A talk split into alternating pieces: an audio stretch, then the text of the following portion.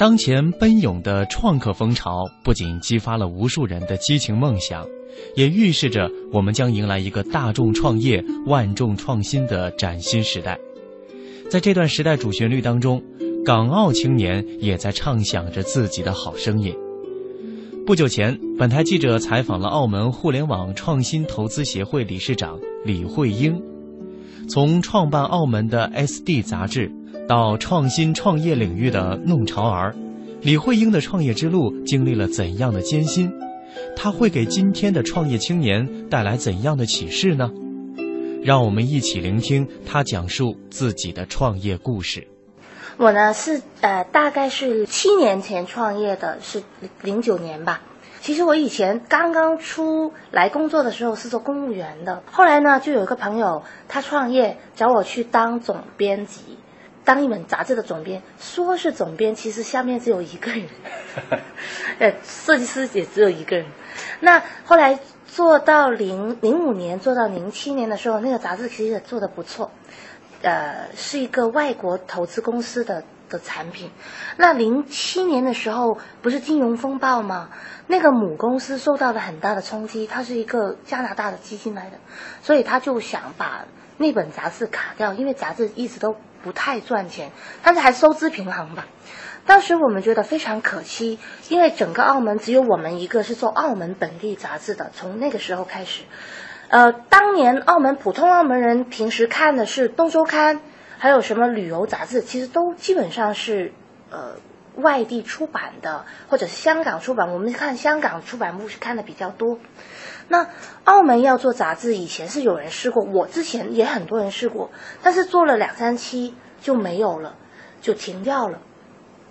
所以当时我们觉得，哎，好不容易才创了一个品牌，做了两年，还在社会上有一点知名度，那停掉很可惜。当时那个公司把那个杂志停掉的时候，他是想把我进就。把我放进另外一个公司的另外一个部分做其他的业务，但是我还是想做做媒体。我自己是做读啊 journalism 出身的，所以我还是想当媒体。那当时就周围找 partner，就找到了一个很好的 partner。那我跟他就一起创立了现在你们看的这一本。苏打杂志，对，SD 杂志，SD 杂志到底是什么意思呢？有很多人问我，其实最初的时候它有个中文名字叫苏打杂志，为什么叫苏打呢？澳门以前的旧称就叫苏打布，苏打坊，它是一个老澳门的称呼，基本上老一代的澳门人都知道。我们当时创这本杂志的时候，就一心想着当做一本本地的文化生活。吃喝玩乐、生活类型的杂志，因为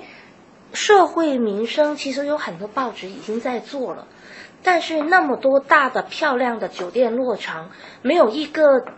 渠道去好好的介绍一下到底有什么玩儿，到底有什么文化生活，看个什么秀，吃个什么米其林餐厅等等，其实没有人介绍。呃，报纸也有，但是很很很短的版面。所以我们觉得这块生活类的还是有的做的，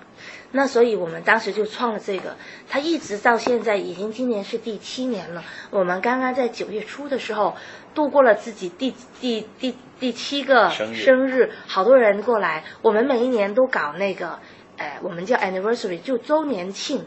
搞得很大型，所有的伙伴啊，我们的客户都会来。他们来的时候，呃。就当我们是一个聚会，挺开心的。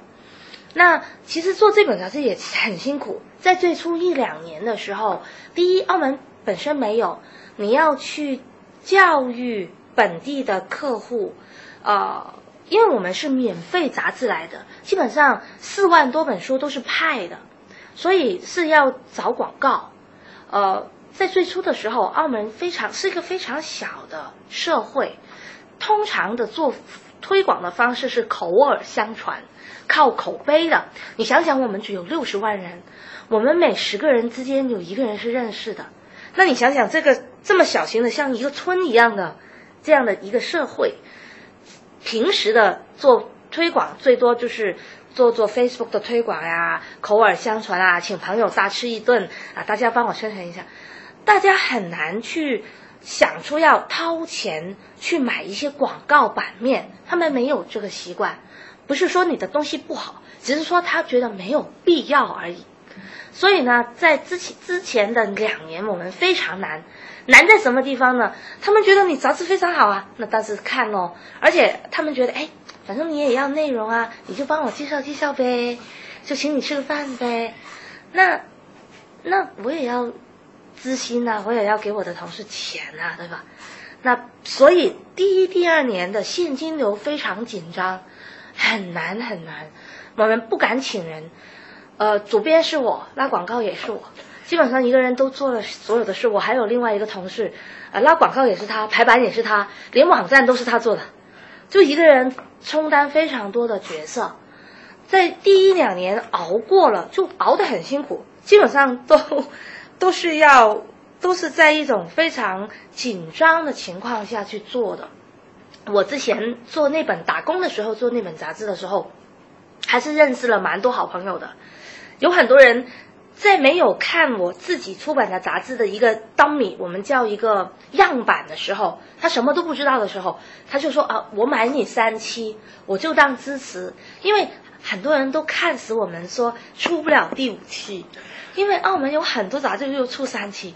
第四期比就低调了，第五期就没有了。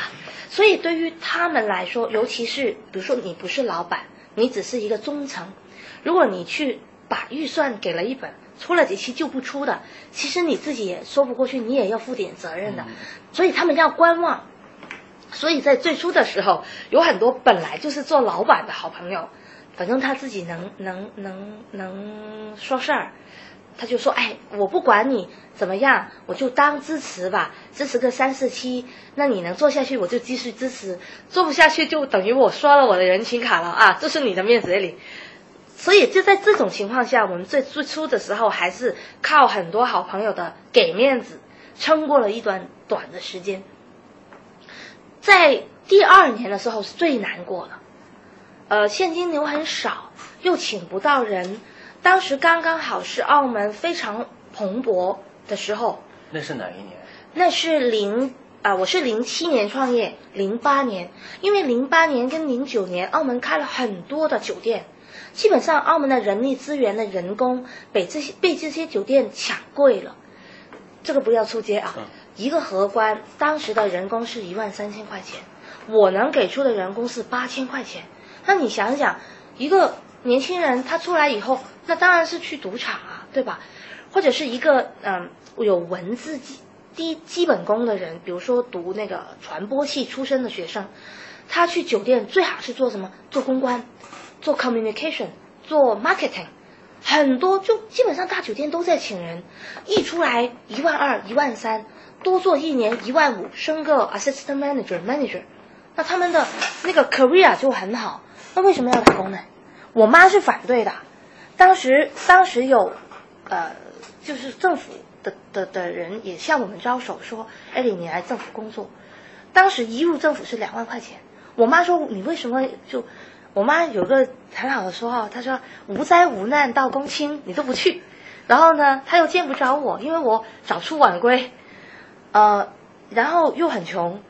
当然我不敢问我妈妈借钱，但是其实我的银行户口经常只有三百块或者三位数字，甚至只有两位数字是提不出钱来的，我要问我朋友借一百块钱放进里面才能提出来那个钱，所以我我父母亲是。反对的，而且我父亲当时是有病，但是在一个非常难的时候创业，我觉得也现在都不敢。就现在回过头来，你问我，还是当时那个环境，你问我敢不敢创业，其实我已经不敢了。不知道为什么当时是这样子，有点傻，就有点傻气的那种。呃，在这种情况下，没有人，没有钱，当时也没有像现现在融资那么容易。你想想，零。七年零八年还没有这个热潮，还没有说要创业，融资是什么根本不知道，就就也不敢问人家借钱，反正就是很难。到了到了什么时候呢？到了零九年初，会有一点转机，因为杂志做了两年，也建立了一点知名度。然后我有个朋友就就介绍了给另外一个人认识，那他是本地的一个做生意的老板，私人老板。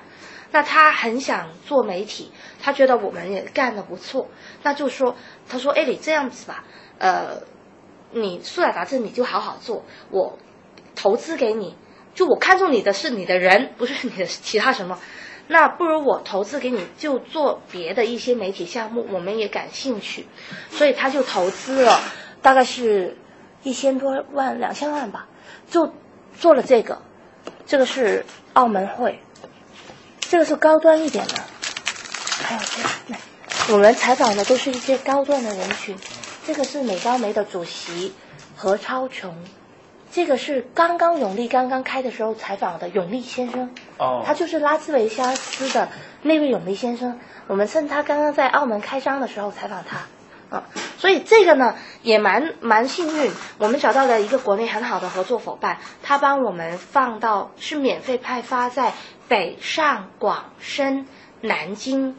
五大城市的五星级酒店里面，很发行量很大，差不多有十万本那么多，所以这个广告量也很大，什么威尼斯人呐、永利都给我们很大的广告量。那正是因为。这样子，我们后来又陆陆续续参与了别的一些呃媒体的项目，像澳门的一张英文报纸，唯一的一张叫《Macau Daily Times》，呃，我们也有参与，但是我不不是负责经营。那后来我们陆陆续续经因为经济不是那么紧张了，我们也杂志打出一片名声出来了，也收到了蛮多的广告。基本上现在每一期都是有人。封面是卖的哦，嗯，所以每一期的不是无论是车行也好，像这样珠宝行也好，都是卖的，所以就可以开发多一些新的项目。后来我们又，呃，做那个奢侈品的公关，专门为国际的品牌，比如说百德翡丽，比如说 Tiffany，做一些公关活动，呃，也蛮受欢迎。因为做杂志的缘故，我们有很多的。平台或者认识了很多人，那帮他们做公关的服务，现在也是我们收入的一大块。嗯嗯，呃，后来又慢慢开发了一些新的项目，这两个是新的。这一本呢叫《澳门艺记》，它是我们呃今年跟政府的一个，我们是跟澳门基金会合作，基金会给了我们很大的支持，基本上所有的费用是他们支援的。你看基金会的主主席吴志良先生。就帮我们做了一个题字，他亲自题的字，所以他非常支持。这本书呢，是把我们三年以来在杂志上连载的一个项目，叫《濠江野史》，把它重新包装编排。嗯，我们一共累积了三十多篇，像这种说人文、呃风俗、老街老店的一些呃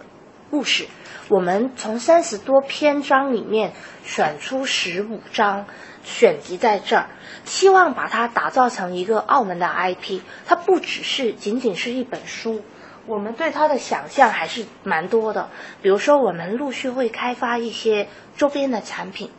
呃，我们会想要开发影视的产品，我们是想把它打造成为一个澳门的 IP，一个澳门的，就算它也好，我们也不是把它包装成书，我们想是想把它包装成一个纪念品，一个手信。我们澳门不是很流行手信吗？那与其买，老实说买一盒杏仁饼回去，不如不是说杏仁饼不好啊，杏仁饼还是要尝尝的。也可以搭一个这个，那你不是对澳门的印象更深刻吗？或者对这个城市的了解更深吗？所以现在我们刚刚出版，九月份出版的，我们就在跟杏仁饼就纸箱园在聊，嗯，要不要把它打造成一个礼盒，也有杏仁饼，也有我们的一个纪念册，对，都在都在聊，因为澳门社区很小，杏仁饼的老板黄耀李先生是我师兄。对，所以基本上我们可以跟很多相关的，我们都可以聊一聊，怎么把它打造成一个更好的，呃，游客也好，本地本地人也好，一个喜闻乐见的，他起码不失礼啊，对吧？也可以送送送送人啊，呃，像旅游局帮我们订了一些，然后像科技大学帮我们订了一些，他就当做是有人来采访参观的时候送他一本，嗯，我觉得蛮好。协会成立了以后，我们觉得澳门对无论是互联网也好，呃，投资融资的概念也好，其实是对于现在国内那种热潮是相对稍微落后一点，观念上不清晰，嗯，也不知道有什么渠道，他们可能甚至创业的时候。根本没有想过哦，原来有投融资这一块儿，原来有估值这一块儿。什么叫投融资？什么叫估值？我的估值是应该怎么做？而澳门的企业家或者是资本家也没有意识到，哎，其实我不只是买房子呀，我我不只是开餐厅啊，其实我还可以投资一些可能那个翻倍会更大的那个收益会更好的互联网项目。所以我们。的会未来有三大块、三大板块是要做的，呃，教育培训是这一块，所以有了这本书，所以是第一期，就趁着马云来过澳门，在七月中旬还是八月中旬的时候，我们跟他做了一个专访，嗯，就是想讲一讲他怎么去未来怎么去打造港澳区的一个布局的，很有启发的意义。我们第一块是做。培训教育，起码要让澳门的创业者也好，要让呃澳门的投资者也好，由由他们从非专业投资人慢慢向专业投资人转型。那我们未来会开班，请一些国内的呃培训的人员也好，基金的老板也好，过来做一些讲座，过来做一些系列的培训。呃，出版物也是一个，我们未来会有个公众号。我们的定位，这个这个书的定位有点像港澳的三十六课，或者是港澳的虎丘网，是做一个宣传还有教育的部分的。第二个部分呢，就是做一个连接的部分。像您刚刚在看这一篇，其实就是讲我们刚刚去，我们整个会去深圳拜访，呃，拜访了一个英乐的呃创业园，拜访了腾讯。拜访了一两个基金，那我们会做一个桥梁平台的作用，呃，利用澳门本身的对外的优势，一个比较国际化城市的优势，呃，把国内的一些好的项目引进，把澳门的一些好的项目引进国内，互相交流。资本也一样，澳门有资本家想回国内投资，我们可以做 roadshow。呃，国内有资本家想过来澳门投，我们可以做 roadshow，所以未来呃打算在明年的三月份做跟广东省团委就共青团团委他们有一个创业大赛，我们已经跟他谈好了，就这一次去广州谈的，明年他们会把其中大赛的分会场在澳门这边做，把一些好的广东的项目引进澳门，也向澳门。介绍一下国内好的项目，也让国内的资本看看，哎，澳门到底有什么好的 idea？这是第二块。第三块呢，是未来我们可能真的要去跟跟一些基金，因为最开始的时候我们看项目也不是很有经验，我们可能会跟一些国内大的资本来跟投一些项目，那这个是就是未未来的一个方向。嗯。实际上呢，就是澳门嘛，因为它这个经济发展始终比较平稳，而且呢，失业率也很低。就是在这个环境当中，刚才您也提到了，就是大家对于创新的那个需求可能不是那么大。就在这种情况下，好像所有的创新是不是会由内地来影响到了这个澳门地区，然后澳门会有一个这样的反馈？是的，基本上我们所有现在创业的风潮都是从内地火起来，然后加上特区政府。也很重视这个事，他在呃经济局里面特地设立了一个这样青年的创业孵化中心，他们也很努力的去做，比如说想啊请了那个徐小平真格基金来跟澳门的年轻人做过讲座，嗯，无论是政府也好，民间这样我们这样的呃我们叫社团也好，都觉得哎现在内地发展的那么火，我们是不是要跟上大潮呢？我们是不是要利用自身的一些优势来发挥自己的作用呢？是很受国内的影响的，而且澳门现在有很多人其实像我一样是有内地的教育背景，那我们会对内地很熟悉，我们会对这有身边的朋友，大家可能都是做这一块的，那我们会对这个很感兴趣，也想投入其中。现在是呃，澳门的年轻人，他们对于创新和创业的这个一般的态度是怎么样的？嗯，像我刚刚说的，可能分为两类吧。有一些呃，其实是看性格，我觉得，就有一些比较爱来事儿的，像我这样，就一直在不停的创业。我身边有一一大群，呃，跟我年纪差不多的人，他们也是大家差不多时间创业，现在公司已经七八年了。我甚至有一个好哥们儿，他只比我大三岁，他从大学毕业就创业，现在公司已经十五年了，是澳门一个非常大的娱乐公司，做呃演唱会的。嗯，有有这一批人，但是很老实的说，我觉得现在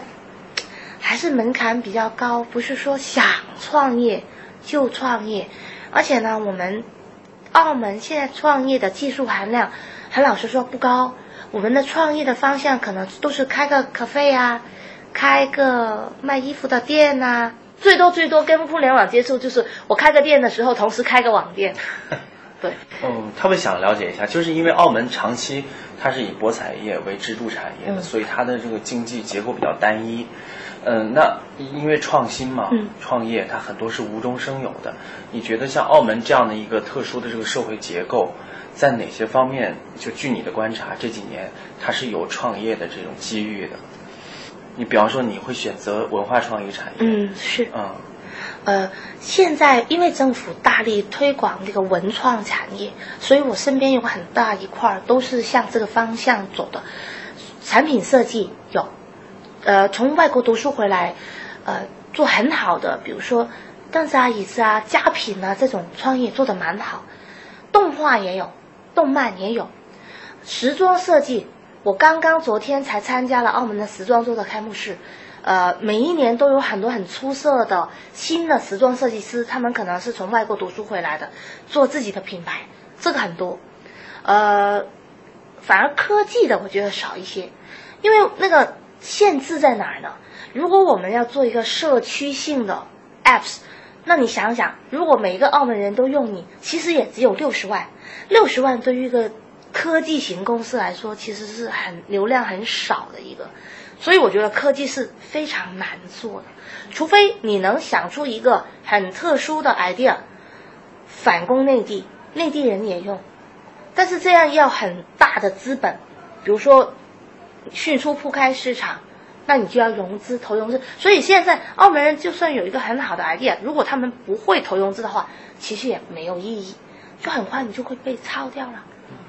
所以在科技这一块还是我觉得差略差一点点。在文创方面，我觉得蛮好。还有一块，我觉得澳门人可以做的就是我们的旅游服务业，因为一直都蛮做的蛮领先的。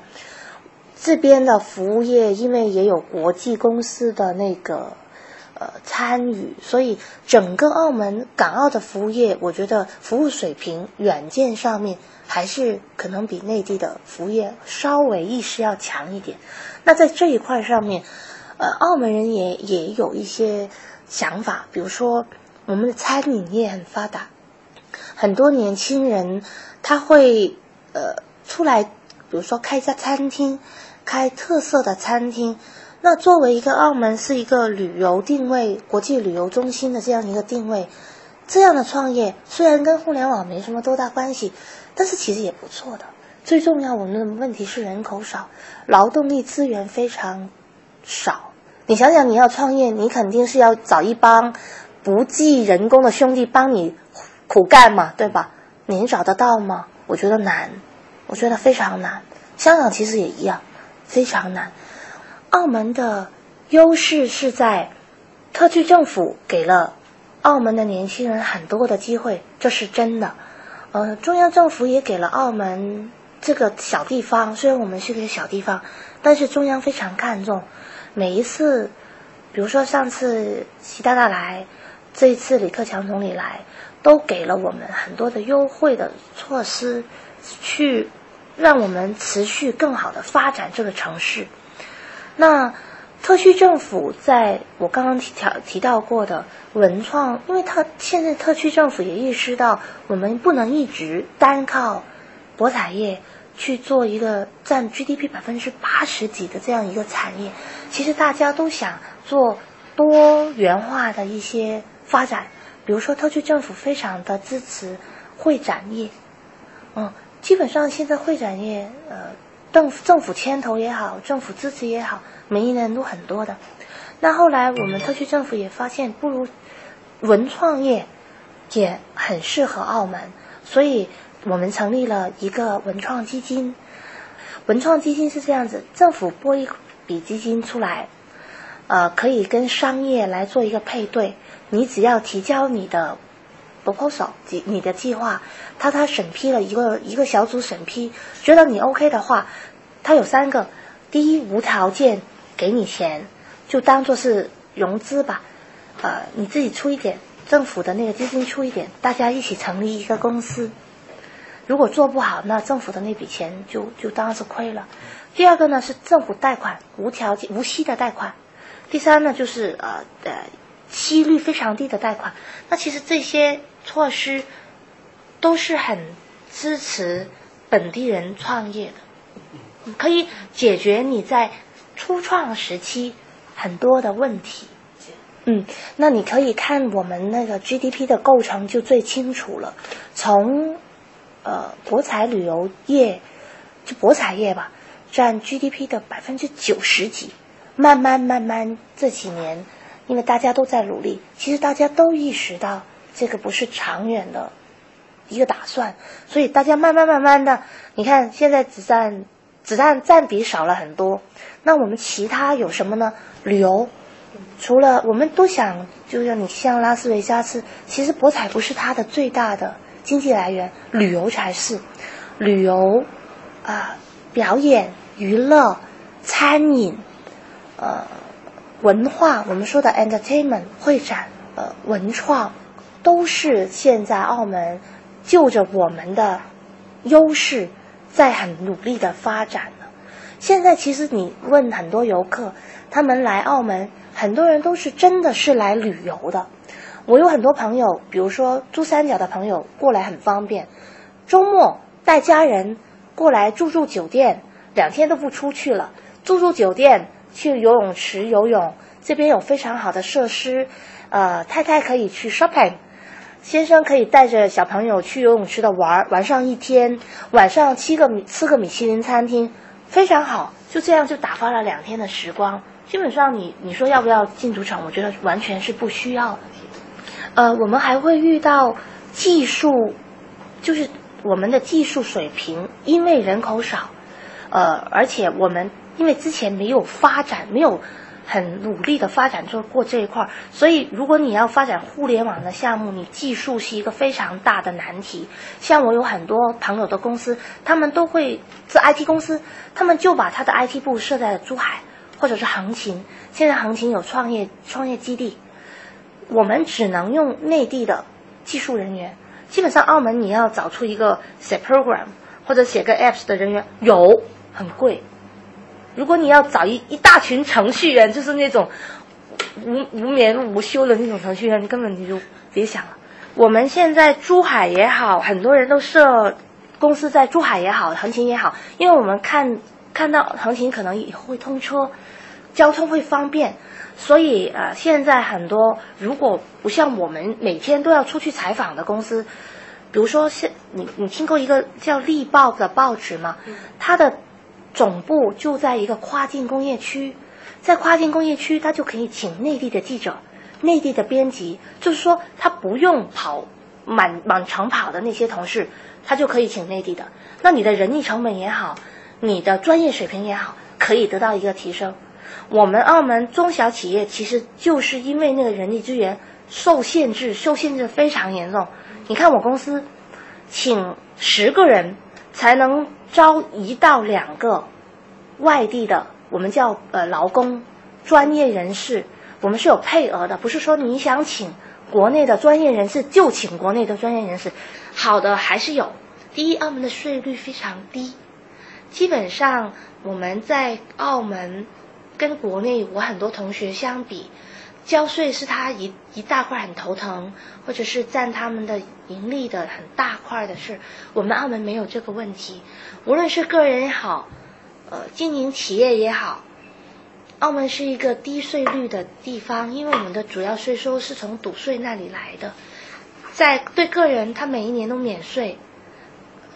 就免税额很高很高了，除非你赚很多钱才会要交税，而且交很少。那对于企业来说，这是一个很利好的条件。第二呢，澳门工商各种的手续非常简洁，很简单。你要开一家公司，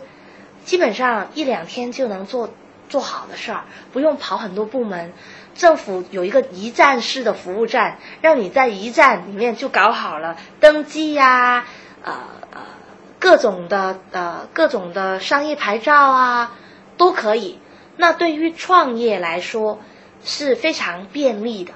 我们刚刚提到过的那个孵化中心，它还可以帮你，还可以教你，在一些初创企业你还没有 office 的时候，它可以租一个小小的办公室给你用，可能租半年不花钱这样子，这些都很利好。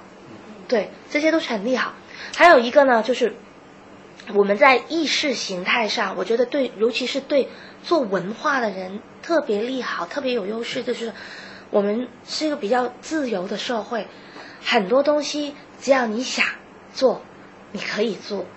比如说，我们出版了那么多的杂志也好，基本上都蛮自由的。我觉得，我最近跟一个，我就刚刚我的同学莱可传媒会成立一家新的公司，在澳门专门做影视这一块儿，因为国内比如说拍个警匪片，它不能。拍那个警察不容易，但是澳门就很容易。你喜欢怎么拍就怎么拍，啊，你你要借一些场地嘛，那些酒店也非常乐意赞助。有很多很大的片子都是在澳门取景的。刚刚那个汤唯的那个《不二情书》，就是在美高梅里面取景的。啊，还有澳门政府也很支持这个事儿。嗯，比如说你要借个什么场地，你出封信，都都都很容易。嗯，还有澳门政府现在也很努力发展影视这一块儿，他做了一个版权交易中心还是什么，他帮助澳门的一些影视作品去得到国内的一些关注。嗯，我觉得这些都是优势，比较自由。刚刚我提到过，我们那个协会回去走了一趟，有很多基金，其实他们只是对澳门不熟悉而已。等他们熟悉了以后，其实我觉得有很多东西他们是感兴趣的，尤其是一些嗯，很简单，举个例子，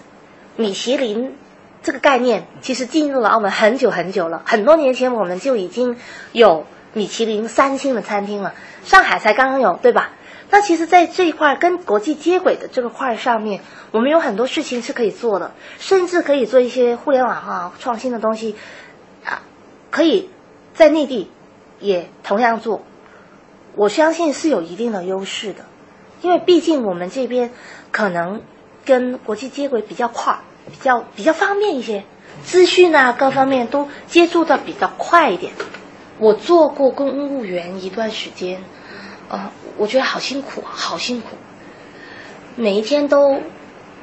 装作要做事儿，其实不是每一天都要很很多很忙嘛，不是每一天都很忙。但是你坐在电脑前面，你要装作做事是很辛苦的。那段时间是我在杂志上、我在报纸上发表文章最多的一段时期，基本上每天都有东西要发表。第一是看环境，当时我创业的时候，其实环境不是很好，只是说自己个人喜欢，我觉得很难得是能做一个自己真心真心喜欢的事儿，呃。不是每一个人都有这样的机会。既然我有这样的机机会，创业有个好处就是，你做什么决定，最后的责任是你自己背负，荣誉也是你自己拿到。那如果我扛得我扛得起这样的责任，那我觉得我是一个比较爱爱做决定的人，所以我觉得我做的决定我自己能。能承担他的后果的话，我不喜欢有人给我爱给我 order。对我我我我喜欢我我能想到一个事儿，我们全力去做，失败了是我们的问题，可能是执行的问题，可能是 idea 的问题。因为我以前做过工作，我打工的时候，我觉得明明可以向 A 这条路走，但是由于可能各种原因，我们必须要向 B，很郁闷。我很怕这样的生活，我一天都不能过这样很郁闷的生活，或者是让别人牵着鼻子走的生活，可能是性格的问题。如果我能做一个决定，比如说我们要做这个事儿，我们就全力去找 support，做好这个事儿，做不好是你自己的问题，不是 decision 的问题。嗯，呃，那就是比如说。特别难的时候，那个存折上大概只剩两位数的那个时候，也没有想过说有啊，怎么没有？肯定是有的，有的有的。嗯，当时尤其是因为家里环境不好，不是我个人的问题，我能熬。一个年轻人多有多花嘛，少有少花嘛。当时我还在读 MBA，我当时情况是差到一个什么地步呢？我不敢跟我同学出去吃饭，因为我跟他们出去吃了饭以后。我没有钱晚上打车回我爸爸家，因为我爸爸住得很远，打车要差不多一百块钱。如果我这个一百块钱花在跟同学去吃喝的份上，我晚上十点多没有公车了，我必须我我回不去，所以我就不敢跟他们吃。我说我很忙，我要睡觉，我要吃个包。其实是我是没钱，这样的一个情况。但是我其实我个人来说，我觉得创业就是这样子，我没有后悔过，只是因为当时的压力是来自于家里。我爸爸生病了，我觉得，哎呀，我是不是要，就是为家里多赚一点钱？这个是我唯一的考量，不是说个人的问题。个人的问题，当时还年轻嘛，我觉得很快就能解决了，多有多花，少有少花，最多不花而已，没事的。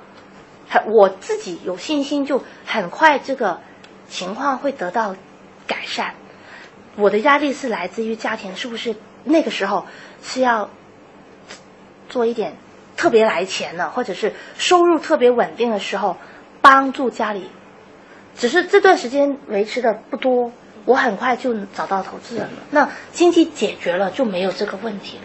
就可以全心去做自己想做的事。那一段时间大概持续了多久？有有有大半年啊！而且刚刚那个时候刚刚创业。我都不知道为什么那个时候都凑在一起了，还要去读书。我所有的功课都是那时候还没有没有高铁，回广州是坐奇观车的。我的功课都是在奇观车上面做的，好头晕。一边坐车一边打开电脑来做事，好头晕。我一边哭啊，我一边哭做那个作业，因为明天就要交了，而且不能抄。我同学说，不如我把我的东西给你抄，但是我们写的都是论文式的。每个人都不一样，你怎么抄呢？功课数学题可以抄，你你这个艺术的事儿还是英文的，怎么抄呢？基本上都是自己写的，一边哭一边坐奇观车。旁边的人会觉得没有人了。那个时候我坐回去很晚，十点多，已经没有人坐车了。其实现在很很苦，老实说是苦的。我现在回过头来，我现在这个年纪，如果让我再再试一试。不知道能不能还行，我觉得不一定。所以有的时候创业大概就是凭着当时那么一股一股气儿，对对对对对。或者说你也不知道将来会吃怎样的苦，也就硬着头皮就上了。是啊，就是大家都说，哎哎，我看好你怎么怎么样，哎呀，也也不好，就好像有点辜负了别人。嗯，如果你突然说不干了，那些说无条件支持你的客户怎么办呢？有点像背负了一些期望的那种感觉，其实还是过不了自己心里那个关。可能是吧，比如说我我我我就投你半年的广告，无论你出不出，那你出半年你就不出了，你当就等于是骗了别人的钱呀，不能这样子啊。都是好朋友啊，就人家捂起眼睛说我投你这样子，那你突然不做了，我真的过不去，我真的过不去，所以当时苦就苦呗。当时傻，没有想过要融资，没有这个概念的。当时是因为有老板自己主动要提出要融资，当时还不会。真的，当时我还是我是零八年入学的，当时的中国还没有提出什么万众创业、大众创新，没有融资这个概念也没有，也没有什么资本，什么资本根本没有，老师也没教。那你现在就是投身于这个互联网这个融资这个平台，是不是也想把当年你自己得到的这些帮助，那通过这个平台更多回馈给？是是是，我其中我投了一个小小的项目，是我科技大学，我在科技大学念博士，嗯，我是怎么认识这个小兄弟的呢？科技大学有个叫科大助手一个公众号，经常会发一些通知啊，我觉得蛮好的，我就加了。然后我就在后台跟他说：“喂，我说兄弟，你做这个号做的蛮好的，我是做杂志的，哎，要不要出来聊一下？”他说：“好啊，好啊。”这样，他原来是一个工商管理的学弟，他做了三个号，高校助手，就整个澳门的高校学生都会关注的，澳科大助手、澳大助手，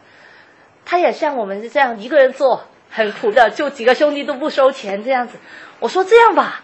我觉得你的项目真蛮好的，我入股吧。他说好啊，师姐，你是做媒体的，因为我们有很多媒体资源，就比如说抽个奖啊、访个问啊，我们都可以帮助啊，对吧？我也觉得他这块儿可以补充我们一些呃呃学生年龄层的项目。我们这个是比较大年纪，可能已经出来工作才看嘛。那学生哎，有他那个三个号也蛮好，那我们就投了一点钱，真的很少。但是对于我们学弟来说，就是能能搬个像样子的办公室，我自己也也也也，真的，一来我觉得他的项目挺好，二来我觉得我的师弟真是要好好的扶持一下。